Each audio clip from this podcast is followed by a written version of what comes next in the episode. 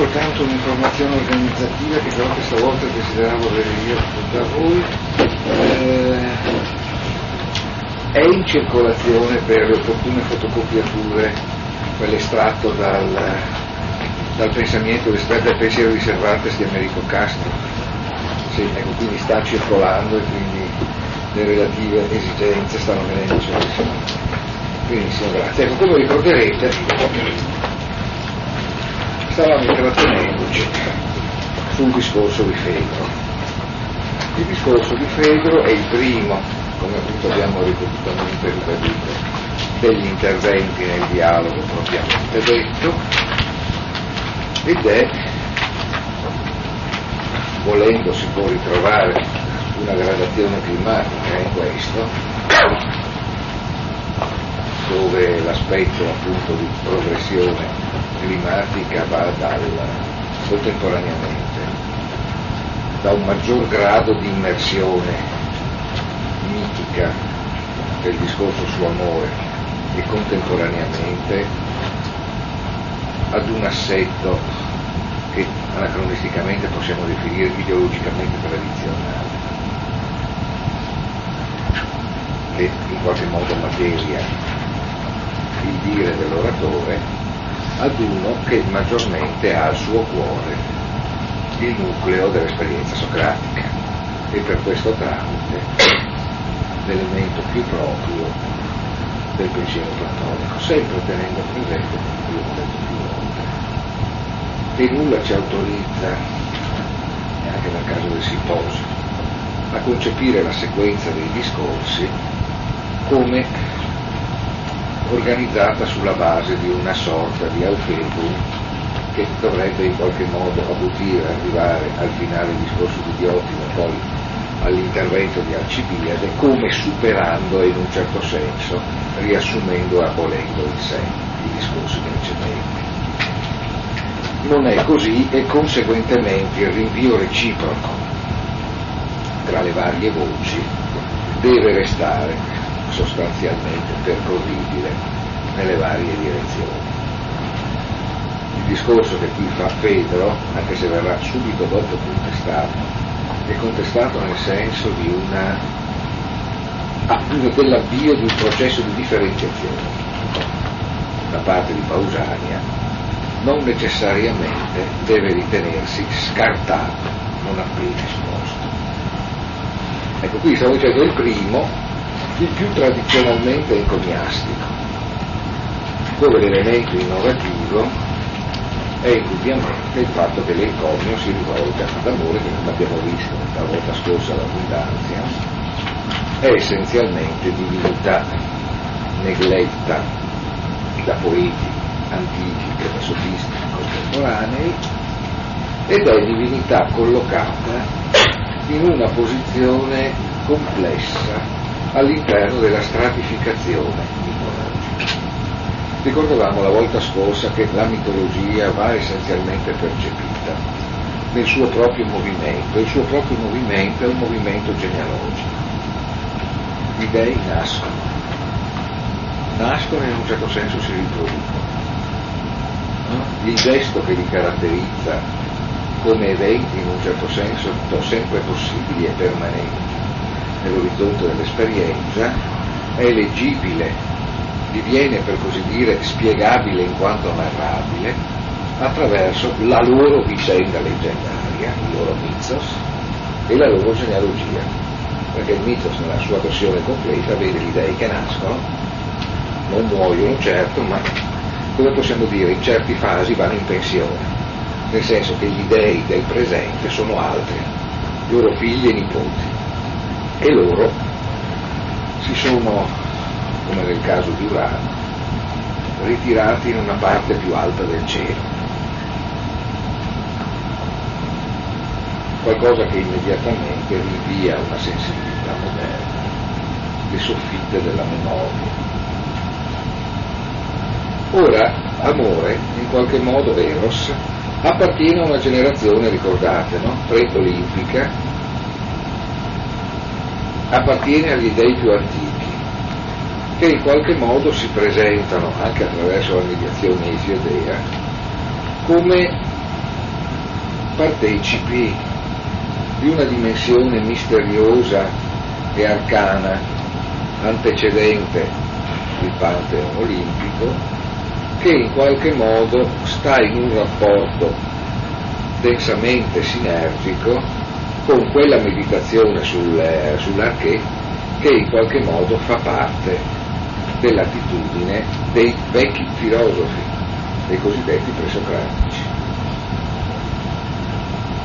E di fatti vedremo, andando avanti, che Eros si muove tutto sommato con le movenze e le fattezze, che sono di quei grandi principi che l'elaborazione, sospesa tra mito ed elaborazione filosofica come noi intendiamo, dei presocratici, aveva in qualche modo proposto.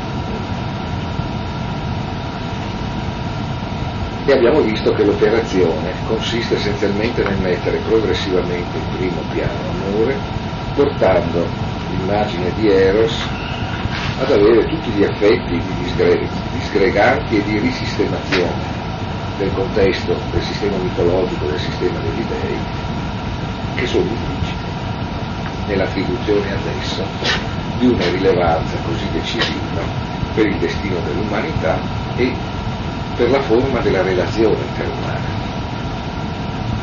A questo si arriva già da subito, perché come ricorderete, per dire riassumo rapidissimamente, Fedro ci propone un discorso che ha forti radici in una rappresentazione tradizionalmente virtuosa della polis, perché come ricorderete il suo discorso ha questo oggetto.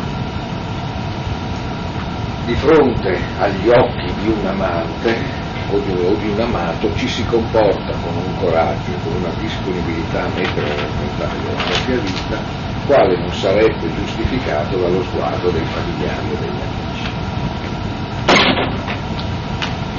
L'amore porta, Eros porta in altri termini ad avere una disponibilità estrema nei confronti della virtù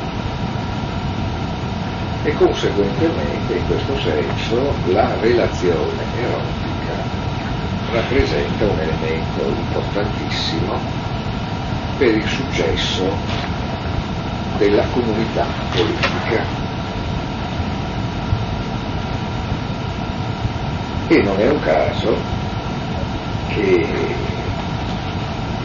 in questo senso il discorso di Fedro si sviluppi con una larga ostensione di riferimenti mitologici e anche di riferimenti storici. Se il riferimento storico eh, per eccellenza era rappresentato ovviamente dall'episodio di Armodio e di Aristogitone, tirannicidi all'interno di una vicenda nella quale entrano in nobile cortocircuito, ragioni politiche e questioni che oggi definiremo privatissime, è essenzialmente una grande sequela di riferimenti a miti di diversa stagione, cioè di diversa collocazione genealogica, che intesse il discorso di fede. La sequenza, di cui diremo rapidissimamente eh, qualche cosa, tende essenzialmente a sviluppare questa transizione, quella che eh, si eh, concentra in questo passaggio. Quello che Omero dice che un Dio è pneusai, cioè quel Dio che viene insufflato.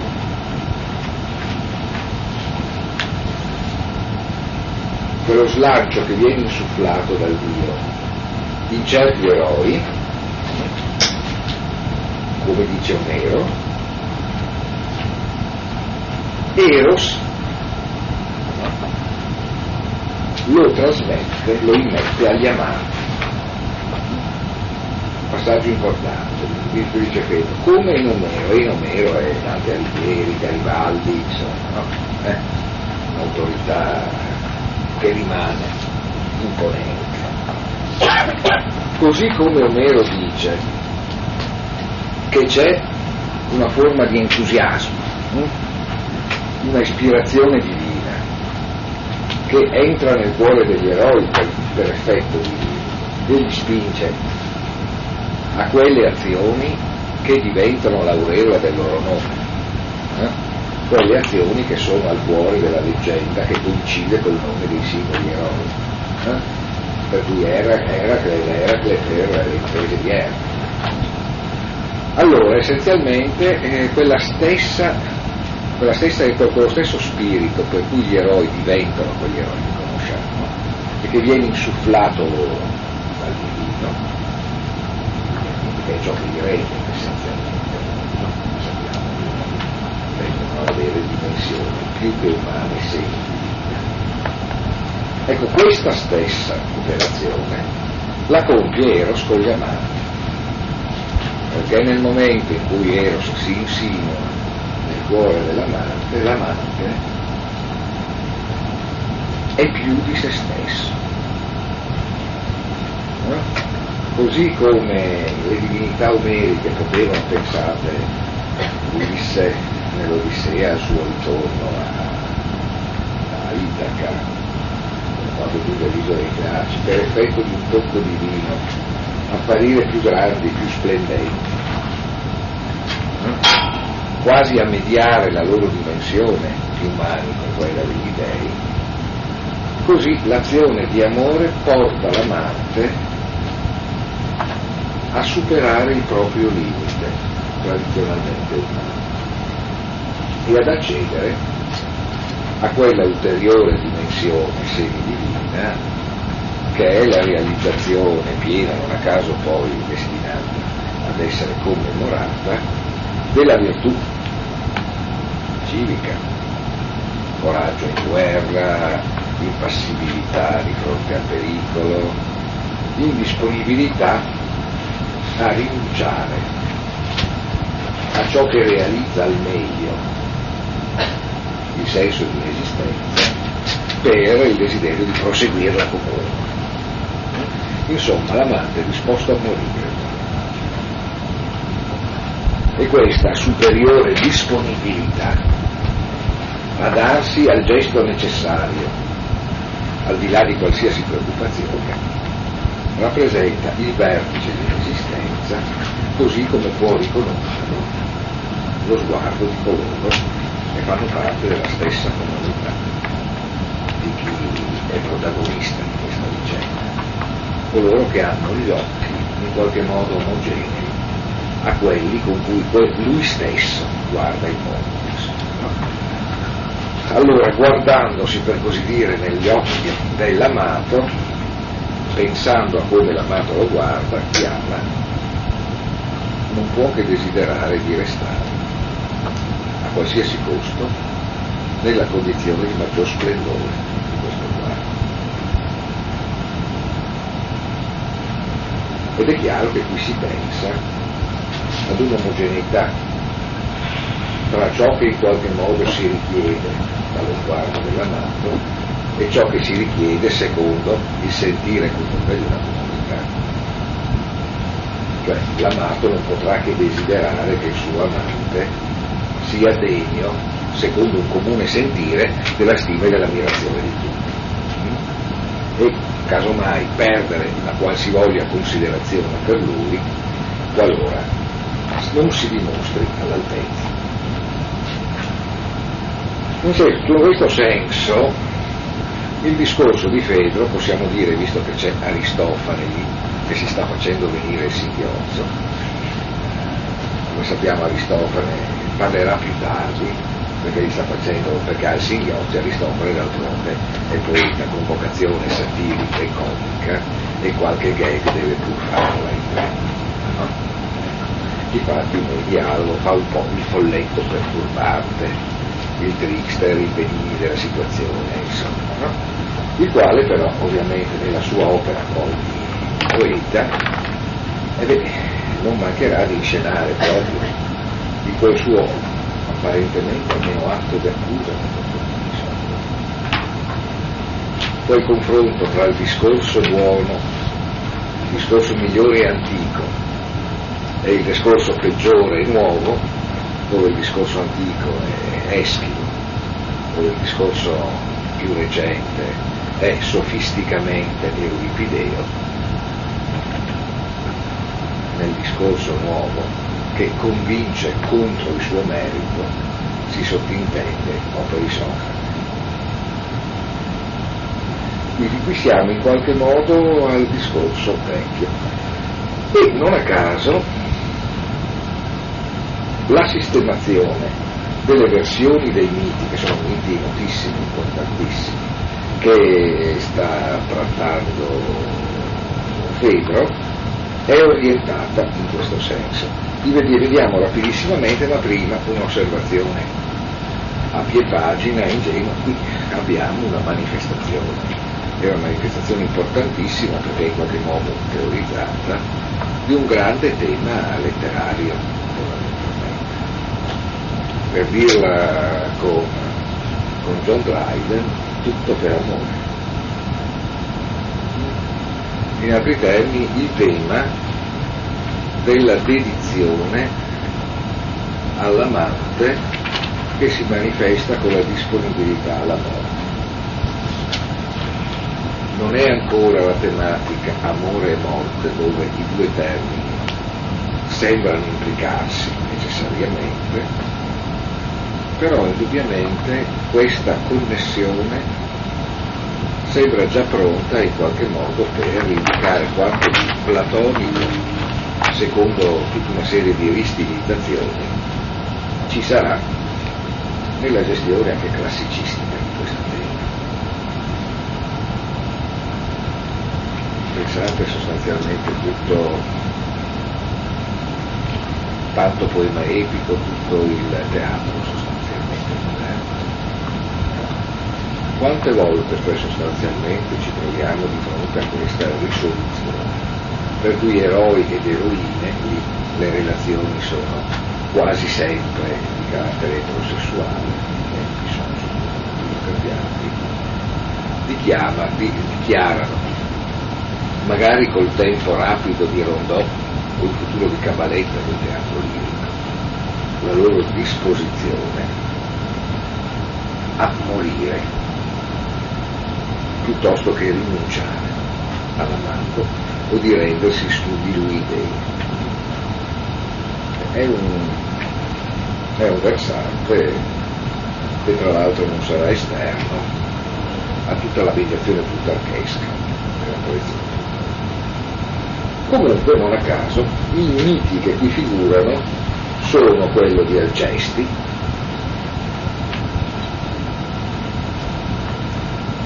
che come si sa decide di scendere all'Ade per recuperare il marito. Anche questo bel tema tragico, trattato sontuosamente dagli antichi, è destinato poi a, a rinverdire nella tragedia classica e poi nella, nella grande opera lirica italo-francese in sostanza. No? Pensate a Gluck, Eh, e in questo caso abbiamo, non a caso, l'immagine eh, di Alcesti, poi è posta in contrasto con quello di un altro autore di una discesa agli inferi, così decisiva per l'immaginazione della natura dell'origine della poesia e dell'espressione artistica, ovvero sia un tempo.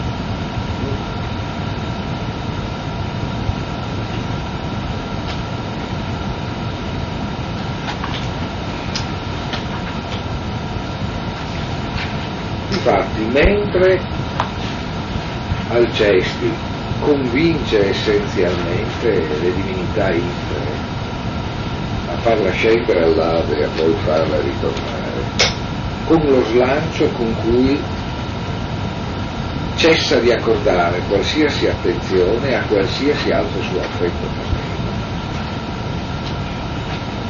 Cioè sbalza fuori, per così dire, dalle cure legate alla generazione.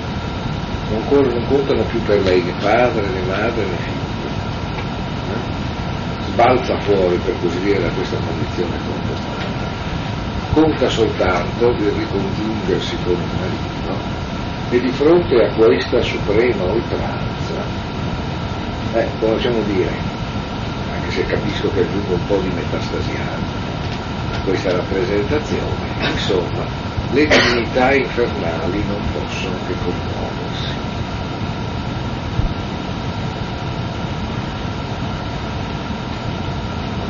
Non possono che in qualche modo cedere, come per una sorta di omaggio ad un'impresa troppo al di sopra del limite umano per non poter essere in qualche modo sottolineata da un plauso divino. Mentre invece, secondo Pedro,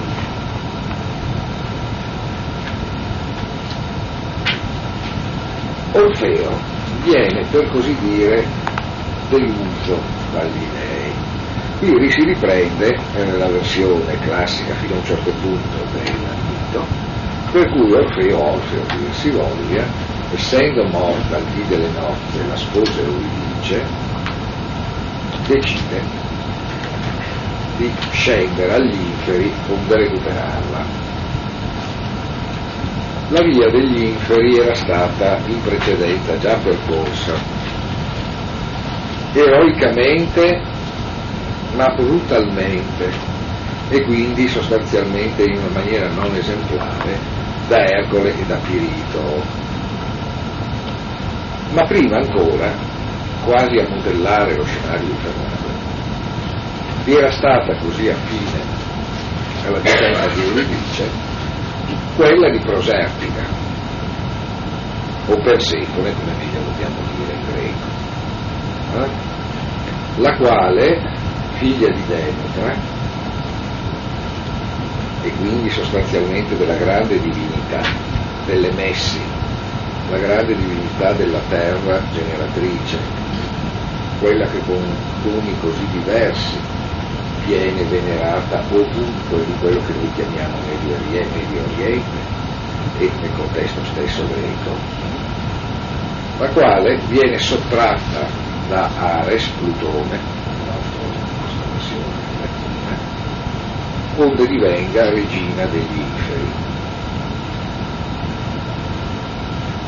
determinandosi così il gran contrasto tra gli dei che come sapete giunge ad una mediazione, per cui Persefone trascorre parte dell'anno negli inferi, parte dell'anno sulla terra e conseguentemente il suo ritorno sulla terra coincide con la venuta della primavera.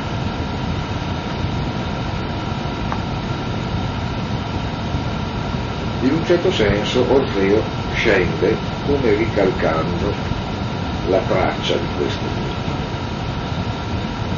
e con il canto, quel canto che noi sappiamo, è in grado di incantare le belve e nel mito degli argonauti di convincere addirittura il legno degli alberi a scomporsi secondo le forme degli addendi necessari alla costruzione della nave arma e poi a collegarsi l'un l'altro fino a comporre la nave, eh? questo Orfeo che in qualche modo tiene di una potenza sciamanica del canto, scende all'Ade e in qualche modo sembra convincere le divinità infernali a concedere il ritorno di Euridice. Ma come si sa, le divinità degli inferi pongono una condizione, egli dovrà prendere Euridice e ricondurla alla luce, a patto però di non volgersi mai a guardarla, condizione sulla quale ovviamente è per così dire rampollata la fonte dell'inchiostro che ha prodotto moltissime elaborazioni di tipo saggistico e filosofico sul mito di Orfeo, si pensi pas pro toto e per ultima tra le più insigni quella di Maurice Blanchot. Per cui sostanzialmente Orfeo risale, ma a un certo punto, udendo la voce di Euridice, che lamenta il fatto che lo sposo non la guarda, non può fare a meno di girarsi e conseguentemente Euridice si risorge. In vani vapori ritorna conseguentemente al mondo delle ombre. E Orfeo risalito, incontrando le baccanti, si dimostrerà insensibile al loro richiamo e ne verrà conseguentemente fatto a pezzi. Ora, di tutta la, la,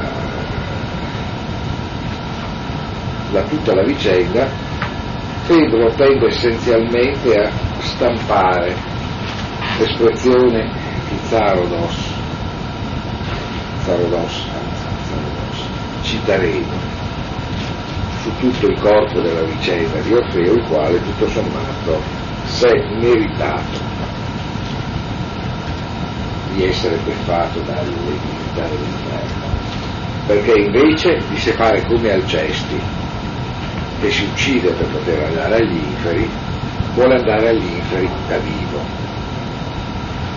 Quindi in qualche modo non sottomettendosi a questa prova attraverso la quale si viene iniziati a una sorta di immortalità leggendaria come quella che invece si dovrebbe senz'altro accettare patire per il bene della patria, ad esempio, no? E difatti l'uccisione per mano delle baccanti, che ha ovviamente miticamente tutta una serie di ragioni sulle quali non si starà adesso a strologare, viene invece subito dopo indicata da, da Fedro come giusta punizione degli dei che lo fanno per dispregio morire per mano di donne.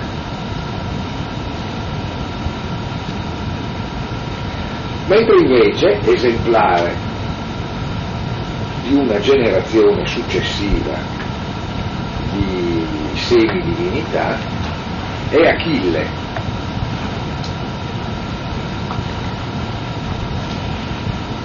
il quale, come noi sappiamo, pur sapendo che avrebbe deciso la propria fine se avesse ucciso Ettore, decide di affrontarlo e di uccidere ugualmente per vendicare Patroclo di cui è amante. Con una ulteriore un'ulteriore motivazione di merito, che mentre in genere gli eroici amanti muoiono per salvare il loro amato o comunque per non sopravvivere con distoro a lui, in questo caso Achille fa valere il principio della sua dipendenza dalla stima che ha fatto di lui addirittura dopo la morte dello stesso. Perché quando, ovviamente, come tutti sapete, avendo tutti letto l'Iliade, quando Achille decide di uccidere Ettore, Patroclo è già morto, è stato appunto ucciso da Ettore che l'ha ucciso pensando che Patroclo fosse Achille. Eh? Visto che come si sta allo Scimitello si è vestito con le armi di Achille, eh? onde spaventare i troiani. E conseguentemente in questo caso Achille compie un'impresa maggiore perché si immola ad un amante morto.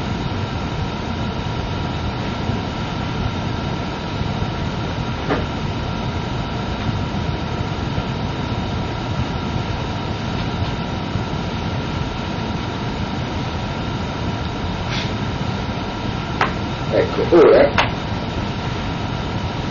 come non a caso ulteriore sottolineatura di questo merito, Achille viene onorato più di Alcesti dagli Dei. Da notare, Alcesti è, è, una, è un personaggio di generazione precedente rispetto a quelli degli eroi che partecipano alla guerra di Troia, come Orfeo però Achille, che in realtà appartiene a un mondo più prossimo a quello di cui parla Platone, raggiunge un merito superiore. È importante perché in realtà in tutta la tradizione mitologica e nella genealogia deorum, nella teogonia esiodea, vige il principio di una mitologia dell'età, che è organizzato secondo una forma climatica discendente. Si va insomma dall'età dell'oro ai tristi tempi presenti. E in questa sequenza, come possiamo dire, la dimensione degli dei e degli uomini scema. Come sappiamo questo è un grande schema mitologico, esoterico, che in qualche modo è presente in moltissime tradizioni e senz'altro in un contesto culturale non privo di consanguinità con quello dei greci, figlia la più forse complessa mitologia dell'età che è quella di tradizione indiana. Quella che parte anche lì da un'età aurea per arrivare al Kali Yuga, al tempo della Via il tempo delle tenebre, di cui lo splendore dell'origine è il più remoto, ma in cui, ma questo è un altro discorso, le tenebre possono a loro volta splendere una luce, se possibile, anche più sontuosa. Questo è un discorso complicato. Ecco, in realtà qui, però, anche se la sequenza genealogica segue in un certo senso il mito dell'età, come si nota man mano che ci si avvicina all'epoca nostra, l'epoca in questo caso di Platone, ci si avvicina anche per, alle tappe di un percorso che è quello di un trasferimento della forza simbolica dal mito alla dimensione della soggettivazione. Ci si muove in altri termini verso la scoperta platonica, o se volete socratica, ci si muove verso quella condizione umana che è per così dire resa possibile dall'avvento della filosofia. Qui Achille, che viene appunto dopo, viene onorato maggiormente, perché Achille viene inviato eh, alle, isole, alle isole dei Beati. Questa sorta di prototipo di esilio che costituisce in realtà un'alternativa alla immaginazione cupa dell'Ade omerico, perché questa versione ovviamente di eh, Achille, con il suo invio finale all'isola dei Beati, eh, indubbiamente non è omerico. Quando in Omero noi vediamo l'ultima volta Achille, lo vediamo, come ricorderete, nella nebbia della discesa, nell'evocazione delle opere dell'Ade dell'Odissea. E in una posizione particolarissima, perché quando, come ricorderete nell'Odissea, le ombre dell'Ade vengono dall'Averno ad abbeverarsi della pozza di sangue, che Odisseo ha, ha, scavato e poi riempito di sangue appunto per attirarlo.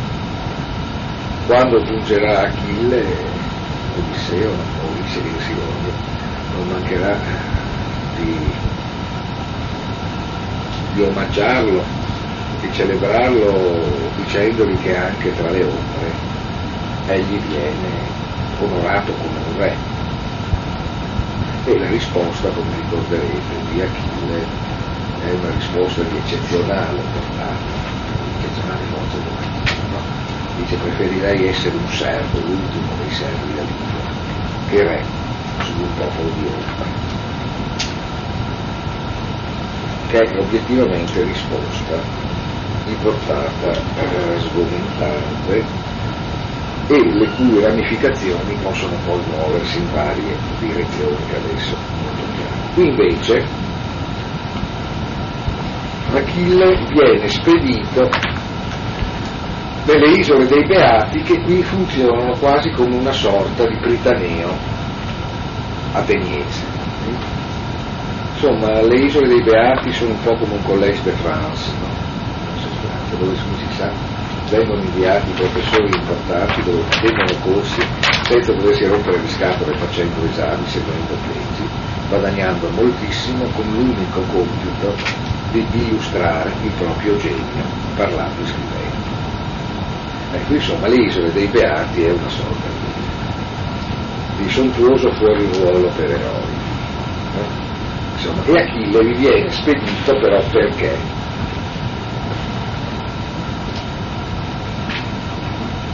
Perché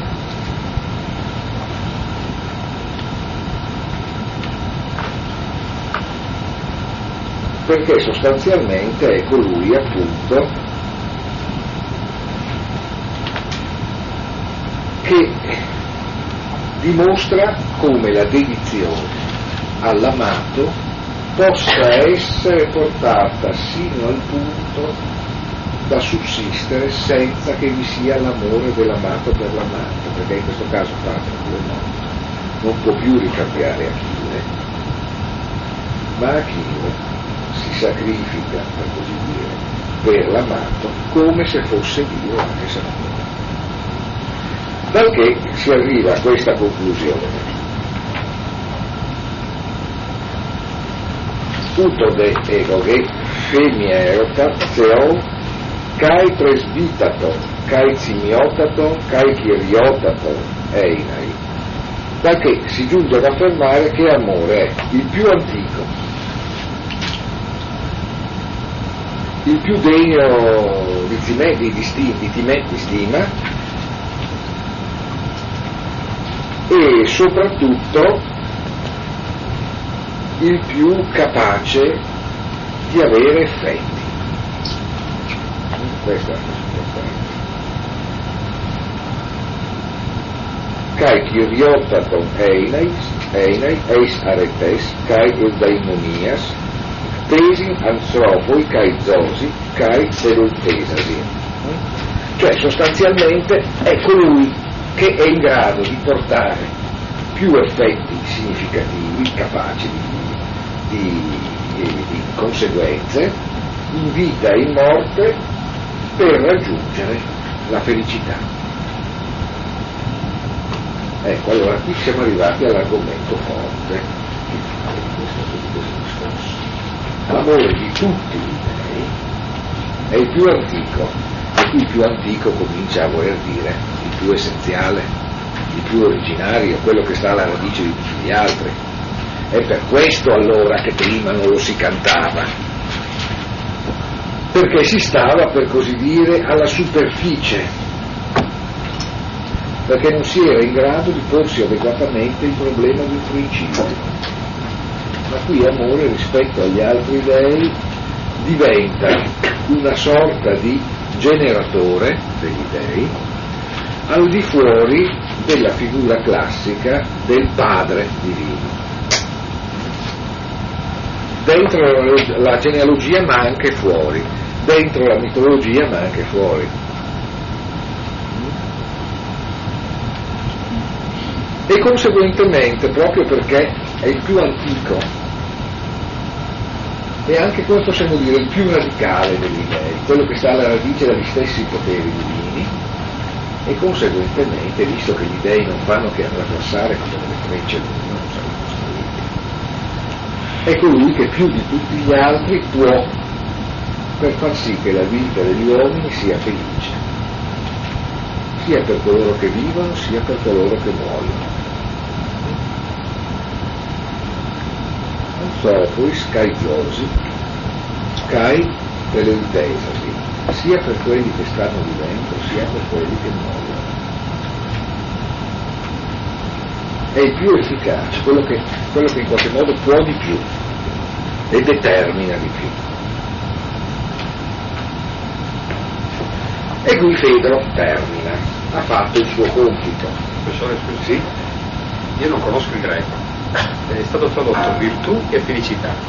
In greco c'è virtù? Dunque, eh, sì, aretes kai eudalmonias, cioè, eis aretes kai eudalmonias. Dunque, fermiamoci un attimo su questo. L'aretes, tra l'altro, virtù. Aretes, arete in questo caso, aretes e geniti. Eh, virtù. Eh, ha un bel dire virtù Nel lessico nostro la virtù, fino a qualche tempo fa, consisteva nella scarsa disponibilità di una signorina avvenente a vivere i piaceri della vita, o a condizionare la cosa sotto la sottoscrizione di un contratto matrimoniale, con o senza celebrazione in chiesa. Mio Dio, che virtù! E comunque sia, sì, esattamente. Ecco, qui la virtù è una cosa un po' diversa. Eh, l'eredità mitica che arriva sino a Platone trova poi in Platone un'elaborazione particolare, perché detto in maniera così arrischiata e tale da farmi dipendere da tutti, l'arete è essenzialmente la virtù vitale che si dispone secondo un felice e giusto orientamento.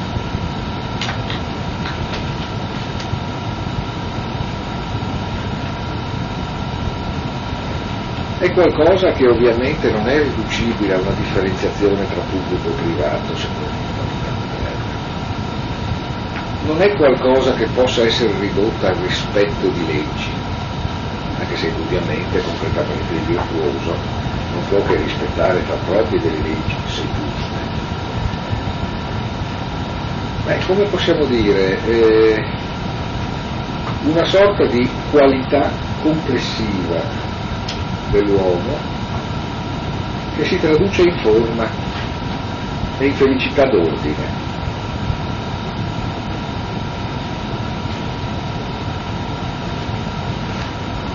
e che indubbiamente si situa in una posizione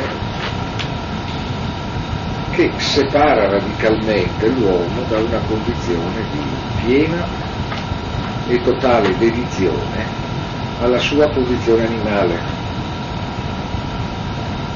Dove compare la virtù compare anche in un certo senso il fantasma dell'immortalità. E in un certo senso dove compare la possibilità dell'etica, inesorabilmente si pone anche la possibilità di concepire una singolarità interna di cui l'immortalità della leggenda o della storia rappresenta soltanto un riflesso debole.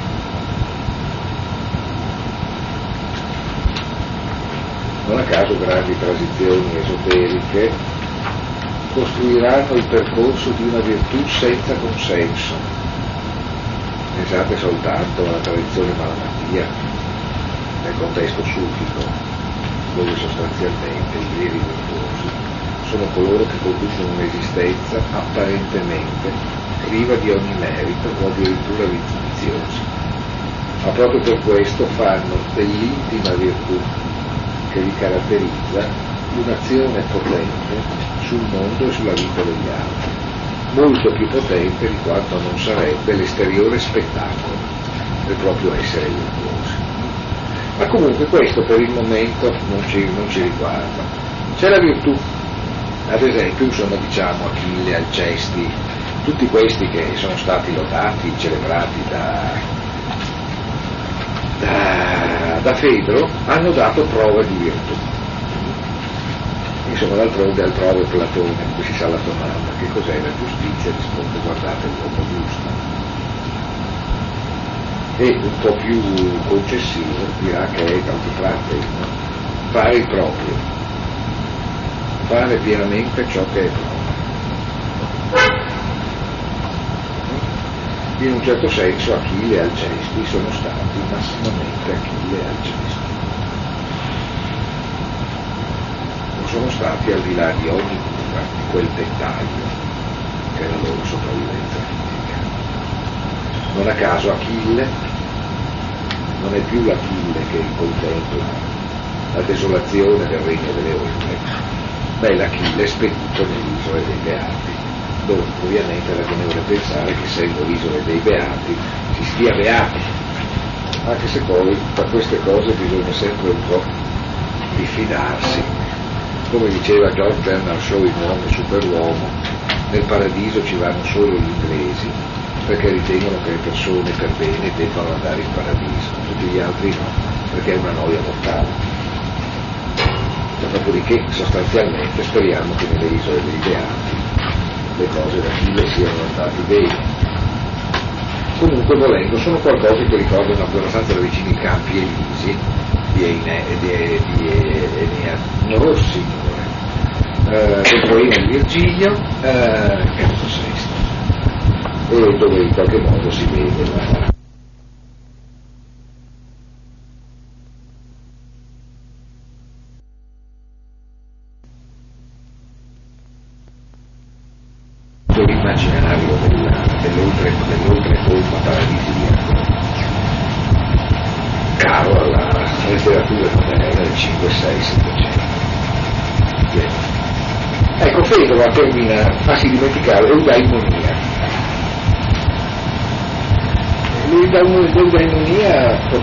tentare di tradurre benessere,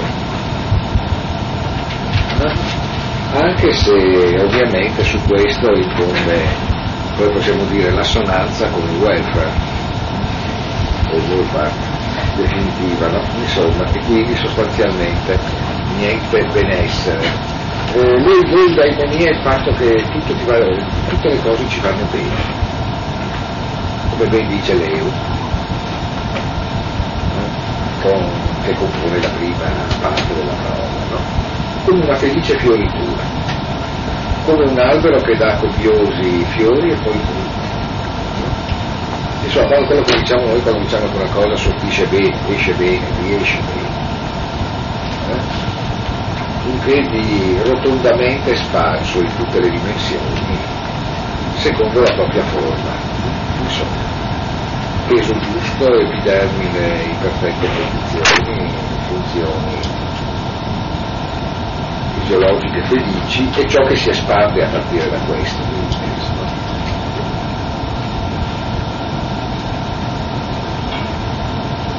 una piena felicità del fine. Queste due cose, ecco ben inteso, Eros le per queste due cose Eros è potentissimo, cioè è in grado di decidere sia per i vivi sia per coloro che muoiono. Questo vale sia per la rete che per l'endaimonia. Cioè, eh, amore può decidere il modo in in altri termini si vive e lo studia. È decisivo sia per la virtù sia per la felicità. Quindi si può anche dire si è felici e virtuosi in ragione del modo in cui si sa accogliere e in un certo senso interpretare in sé questa divinità. senza la quale in un certo senso non c'è più felicità. Così ha terminato di parlare, non a caso giustamente lasciandoci questa eredità terminologica così importante, Aristodemo che racconta la Poledore e così via, sostanzialmente dice che questo era stato il discorso eh, di, di Fedo, più o meno, e che dopo Pedro avevano parlato altri. Però di questi altri non si ricorda discorsi. È interessante che sia questo suono.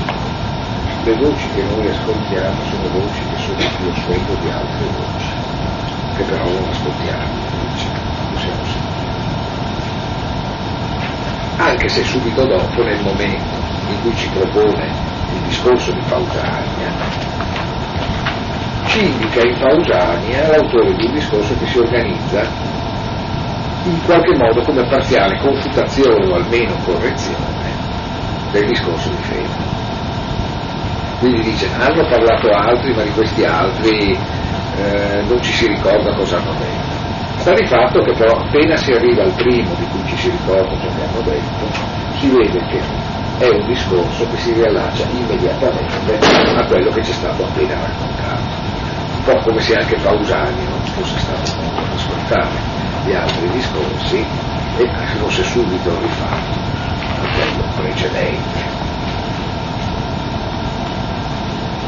Cosa che ricorda più o meno dinamiche eterne da congresso di partito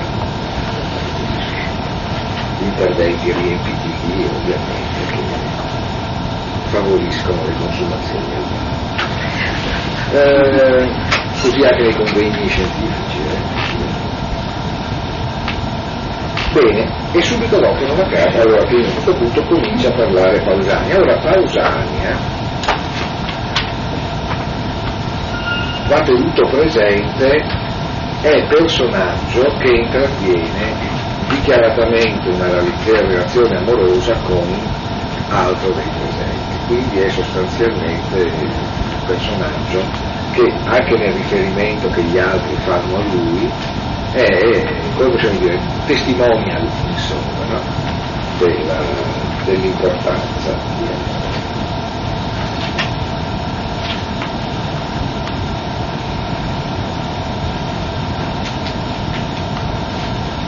Ora in realtà eh, Pausania dissente da Fedro e dissente da Fedro proprio, come possiamo dire, per uh, il piano su cui si è collocato il suo discorso. E in questo senso la sua critica tiene assieme il discorso di Fedro e il modo in cui è stato formulato il tema su cui Fedro, come tutti gli altri, poi ha cominciato a parlare e quindi comincia una, un ulteriore passo nello sviluppo verso il centro dell'operazione che chiama il centro Perché dice Pausani? Ci hanno chiesto di celebrare l'amore così come se l'amore fosse semplicemente una cosa, una divinità. Ma l'amore non è una cosa semplice, l'amore non è uno e conseguentemente tutto il discorso che parte dal fatto che noi ci comportiamo come se amore fosse una cosa sola è un discorso inadeguato e inadeguato è stato conseguentemente il discorso di Filipe. Amore sono due. E in realtà eh, Pausania svilupperà esattamente questo argomento, inserirà questa importante sollecitazione, proponendo la duplicità di Eros attraverso il tema della doppia Afrodite.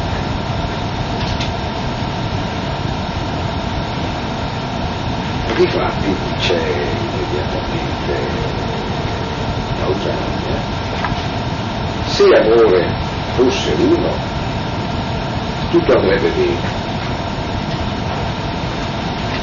Kalos Ei. Ma non è così.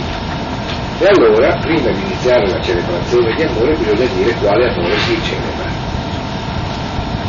E per farlo, Pausania opererà appunto la distinzione che eh, ci interessa. Quindi distinguerà prima i due tipi di amore e poi inizierà, riprendendo l'invito che è quello per l'encomio, a tessere l'encomio di quello dei due che gli sembri degno di essere coniato.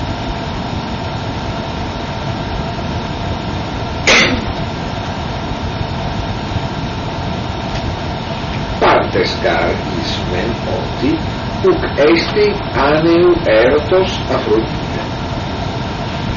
Tutti noi sappiamo che non c'è Afrodite senza amore. Afrodite è la nostra Venere, degna come sappiamo dell'amore. Però, dice,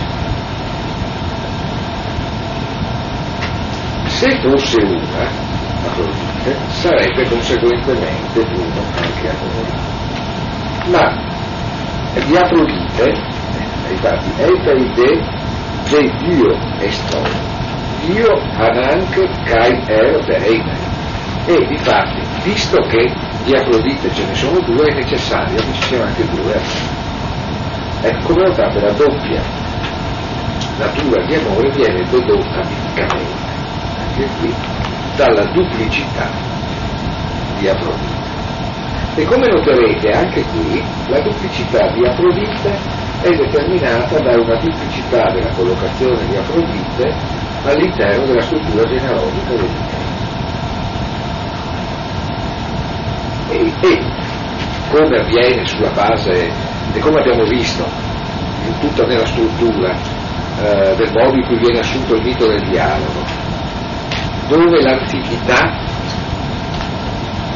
paradossalmente apre alla maggiore novità, dove gli dei più antichi sono paradossalmente quelli più interessanti per oggi e dove, come abbiamo visto, amore si sta rivelando così importante perché in realtà si sta rivelando il più antico degli dei ed è il più antico degli dei perché più importante, noi avremo un'Afrodite che come amore è ameta, è senza madre. Quindi a sua volta appartiene a un orizzonte di principi, come amore.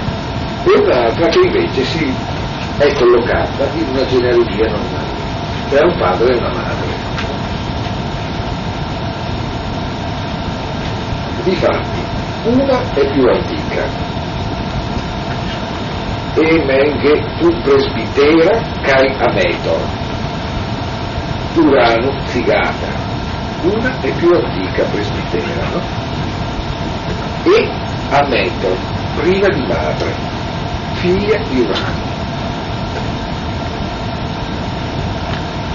Urano che è il più antico vertice, perché non a caso significa, come sapete, cielo, Uranos, no? ed è in realtà la parte più alta del cielo. Noi abbiamo Urano, Saturno, poi Giove, no? Ripartizione del cielo. Nella scansione dello stesso mito presso gli Ittiti abbiamo addirittura quattro, no? Alaluano, Marti e Zeus e ovviamente come sappiamo il passaggio da generazione a generazione è cruento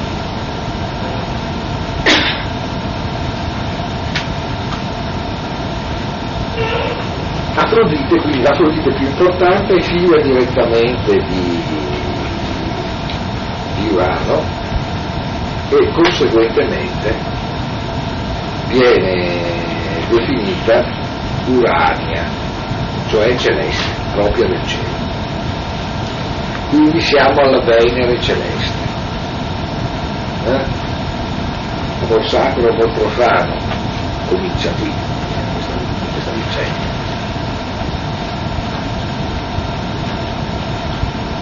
L'altra invece, Neotera, più giovane, più giovane in questo senso di minor valore, è figlia di Zeus e di Ode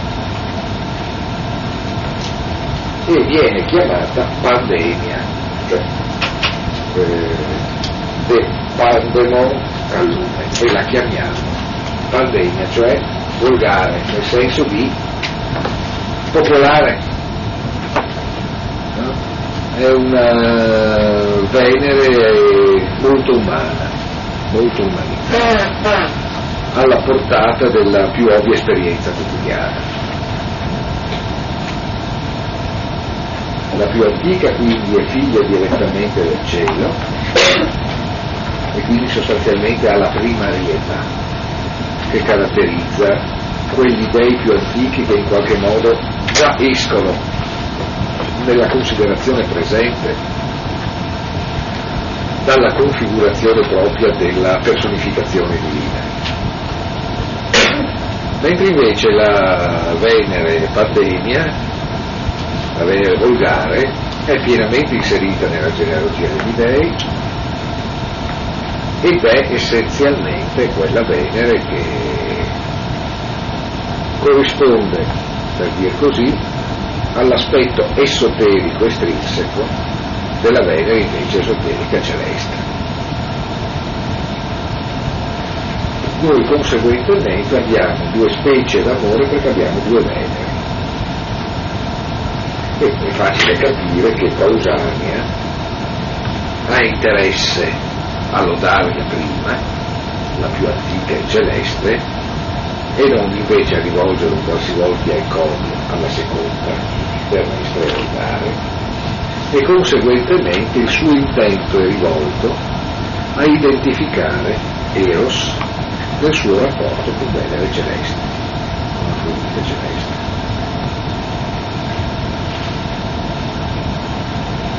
Afrodite celeste d'altra parte, non a caso, quella Afrodite Anadiomene, Afrodite che nasce dalle spume del mare, che sarà poi così cara alla rifigurazione di ispirazione umanistica sino a quella vertice del nostro rinascimento pittorico del Botticelli, no? che è palesemente la Venere di Platone, la Venere celeste di cui si parla qui nel simposio, così come poteva essere percepita e ripensata nel contesto dell'Accademia Platonica da Marsilio Ficino, amico della Mirandola, e personaggi connessi.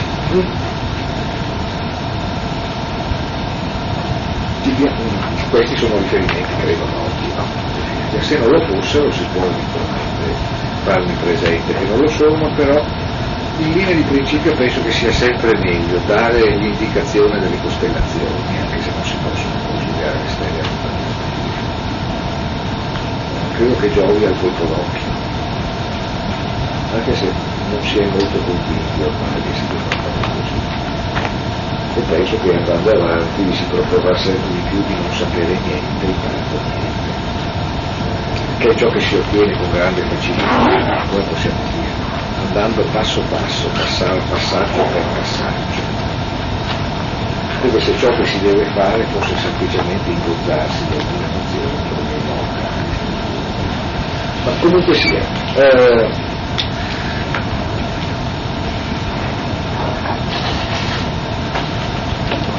E difatti dice Fedro, bisognerebbe lodare tutti gli dei, però bisognerebbe lodare ogni, ogni divinità secondo gli attributi che sono suoi, il che è un passaggio anche importantissimo, perché lodare una divinità secondo gli attributi che sono suoi è effettivamente farla essere.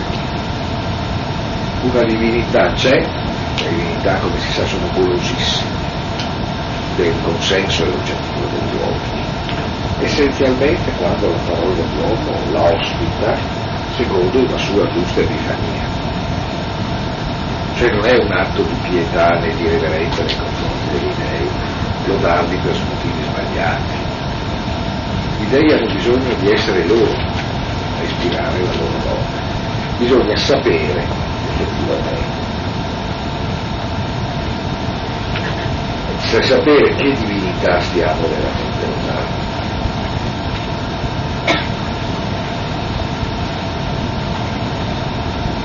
E qui comincia un'argomentazione che forse è bene tenere presente. Tenere presente. Ora, eh, dice eh, Pausani, eh, ogni azione che noi facciamo di per sé non è né bella né brutta. E poi esemplifica. Quello che noi stiamo facendo, cioè questo è, non è di per sé bello in sé, ma eh, riesce a diventare bello per il modo in cui lo si fa. Quindi nessuna azione in sé separatamente è bella dipende dalla qualità complessiva del fare in cui è inserito. E conseguentemente se viene fatto bene diventa bella, se viene fatta male diventa brutta. Conseguentemente, autode, kai toleran kai o eros, upas esti kalos, ude axios Alconiazestai, Allah o kalos pro trepo, pro trepo era. Ovvero sia, l'amore e l'amare sono a loro volta eh, non sempre degni di lode e belli, ma l'amore è tale soltanto quando eh, che l'amore è da lodare soltanto quando spinge ad amare bene. Ecco che allora conseguentemente prende consistenza la differenziazione tra le due veneri. L'amore può essere lodato soltanto quando spinge. ad amare bene, cioè quando l'amare viene interpretato in maniera tale da produrre virtù e felicità. Quindi l'amare è come possiamo dire una prestazione che va al di là del calcolo che può compiere chi ama pensando al proprio interesse o al proprio godimento. Nel senso che amore porta l'amato, per così dire, al di fuori di sé, ma verso la radice stessa della, della possibilità che egli sia felice e virtuoso. Quindi qui si apre sostanzialmente questa investigazione di amore in cui amore porta a curarsi di se stessi paradossalmente abbandonandosi come obiettivo. Si tratterà di darsi totalmente all'amore perché l'amore sia però l'amore riuscito, l'amore che eleva, l'amore che produce ordine superiore. L'amore che in altri termini è ricongiunto col principio di una vendita, divinità antichissima, superiore in un certo senso agli altri stessi dei. Quindi è un amore che porta, per così dire, in una direzione verso la quale va esattamente la stessa via. Ora, la venere dare è essenzialmente l'eros che opera senza orientamento. Opera senza una traccia, un disegno, non produce nulla, semplicemente consuma le risorse della vita. E difatti questa Eros è amata essenzialmente dai più sciocchi degli uomini, ai meno rilevanti, Paulos proprio, degli insignificanti, gli anonimi, i banali. Ecco, dopodiché, costoro, come primo tratto della loro meschinità, cioè che amano le donne almeno quanto i ragazzi. Questo posto eh, che indica proprio la pochezza di, questa, eh, di questo atteggiamento. Questi qui amano anche le donne, cioè si accontentano proprio. Eh, insomma, è un ordine di esperienze un po' diverso da quello che siamo abituati. E poi in coloro che amano si interessano più al corpo che all'anima.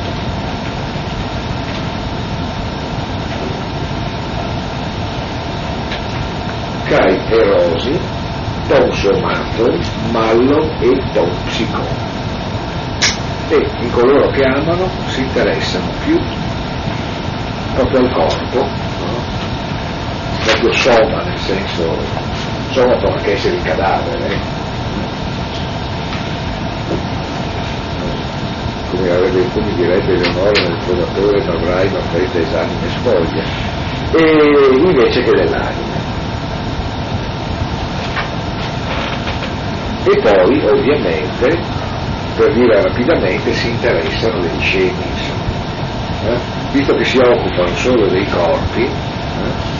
si appassionano per le persone più, più prive di intelletto. Eh? hanno il totato, dice Bruno, si, si, si interessano dei più cretini, perché interessandosi solo del corpo sono sostanzialmente eh, evocati a interessarsi di coloro che l'intelletto non ne hanno.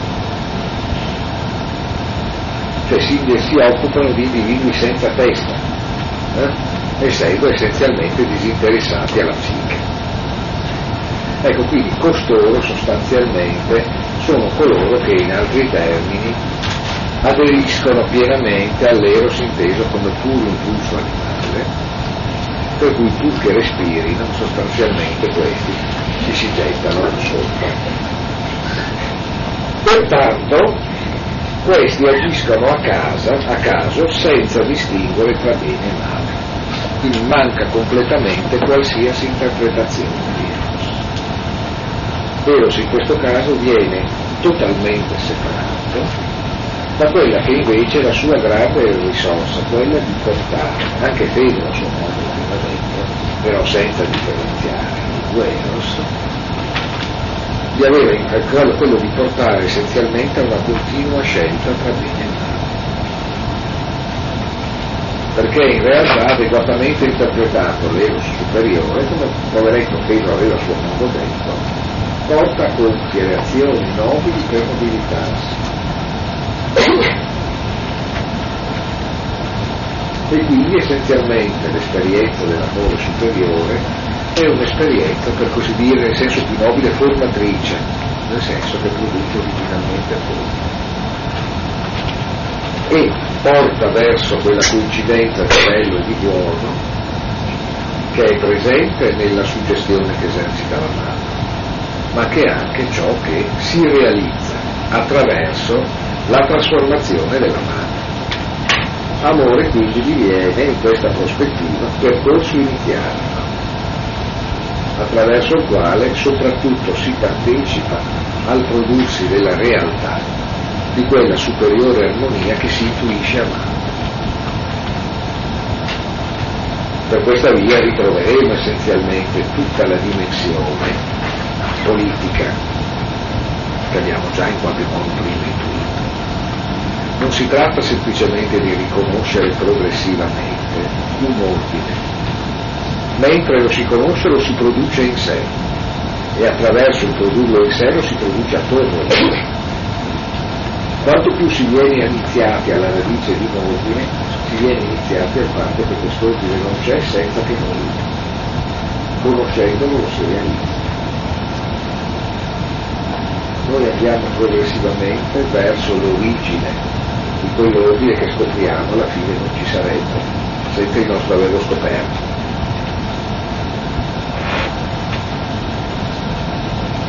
Ma comunque per il momento non precoriamo.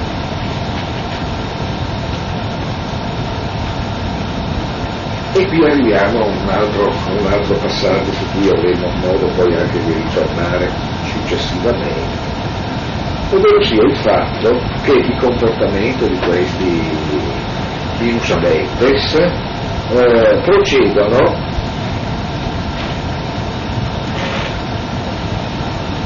dalla natura dell'Afrodite pandemia, che è più giovane dell'altra, e soprattutto che nella sua origine partecipa sia dell'elemento maschile sia di quello femminile. Ricordate, l'anafrodite, pardon, l'Afrodite celeste nasce da Urano, Urano, sesso maschile, ed è a non ha madre. Mentre questa, che è figlia essenzialmente di quello stallone di Giove e di Dione, ha un padre che te lo raccomando e una madre. Quindi ha un'origine maschile e femminile, mentre l'altra ha un'origine solo maschile. E conseguentemente, avendo un'origine maschile e femminile, si risolve, risolve coloro che ne dipendono in direzione di questo sconsiderato amore tra maschi e femmine che al di là adesso delle facezie è essenzialmente l'amore che si risolve nell'esercizio animale dell'impulso erotico, dell'impulso sessuale e della riproduzione.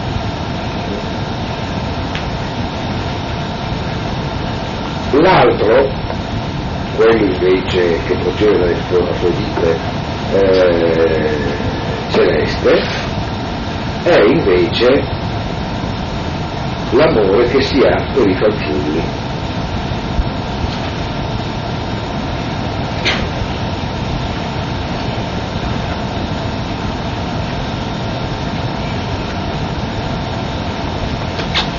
Infatti, ode te suverenia, sprotum men, ut metecuse celeos al arvenos monon cae estin utos otton paidon eros.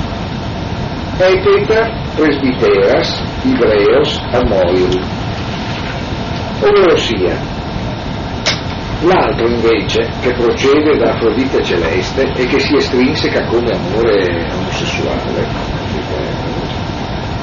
o meglio, più correttamente, amore per il pais, che è il fanciullo ma è l'adolescente, è comunque il maschio che sta crescendo, eh? che sta ancora crescendo, che si sta sviluppando. Ecco, questo amore che procede, procede appunto da Afrodite eh, celeste, la quale è di origine solo maschile. E, particolare che va appunto detto, è più antico e proprio per la sua natura monosessuale è immune dall'eccesso e dalla incontinenza. Mentre l'Afrodite pandemia è tutta sfrenatezza, l'Afrodite celeste ispira continenza. Teniamo presente che alla fine Socrate, che continua a rappresentare il riferimento decisivo, è quello a cui Alcibiade potrà rimproverare di aver passato un'intera notte sotto lo stesso mantello con lui senza approfittarsene minimamente, cosa che ha molto deluso Alcibiade.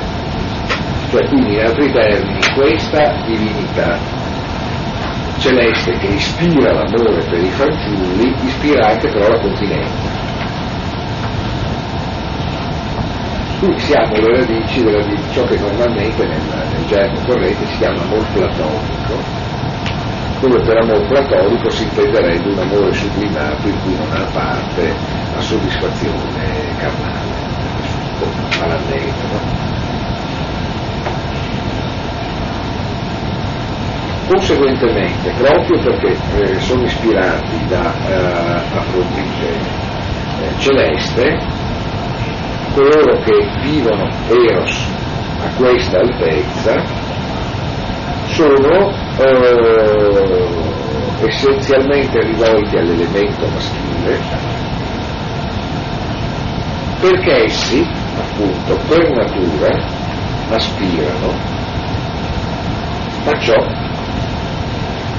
che ha più energia e più intelletto. Cioè coloro che in altri termini sono ispirati dalla Vergine Celeste si rivolgono spontaneamente all'elemento maschile perché nell'elemento maschile l'energia creatrice e il lusso, l'intelletto, si manifestano in maniera più limpida.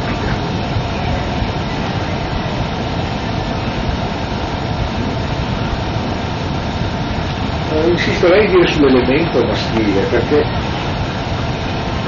l'argomento è ovviamente eh, complesso e acrobatico in definitiva, però io non credo che si possa in qualche modo restare in una considerazione misogina del pensiero platonico, anche se indubbiamente i molti platonismi hanno ispirato in vario modo molte misoginie, ma si va di bene misoginie anche incredibilmente celebrative della donna. Voglio dire, eh, le grandi celebrazioni, ne abbiamo parlato a proposito di Cervantes, no? a proposito della pastora Marcella, no? le grandi celebrazioni della donna composta di superiori proprietates, no? della donna che viene celebrata come oggetto supremo da parte dell'amante sono indubbiamente derivazione di un certo modello platonico, non necessariamente stanno a indicare delle posizioni socialmente comode per la donna. Insisterei qui adesso però per non allargare il discorso di alla fine dell'ora, che ormai lo riprenderemo, che forse è bene insistere, anche se può sembrare una semplificazione sugli elementi maschili e femminili più che sulle donne e sulle donne. Qui Platone essenzialmente sta identificando un orizzonte che è quello attraverso il quale è possibile sollevarsi dalla ciclicità biologica in direzione di un altro tempo che è quello dell'eternità delle idee e vede essenzialmente un percorso in questa direzione che ha essenzialmente raffigurazioni maschili e simboli legati alla maschilità e, e forme di partecipazione e di coinvolgimento attivo che sono essenzialmente possibili per l'ultra maschio. Dopodiché ricordarsi sempre la posizione decisiva che viene ad avere di ottimo all'interno del dialogo. Cioè, voglio dire, eh, gli uomini di Platone sono in un certo senso tutti coloro che lo possono essere, oserei dire donne comprese, ma questo in ogni caso è considerazione che richiederebbe più tempo. Andiamo avanti domani comunque nella lettura del discorso di Pausania che almeno alcune cose le chiarirà in proposito. E scusate, poi notizia del tutto esterna al corso, ma credo innocente.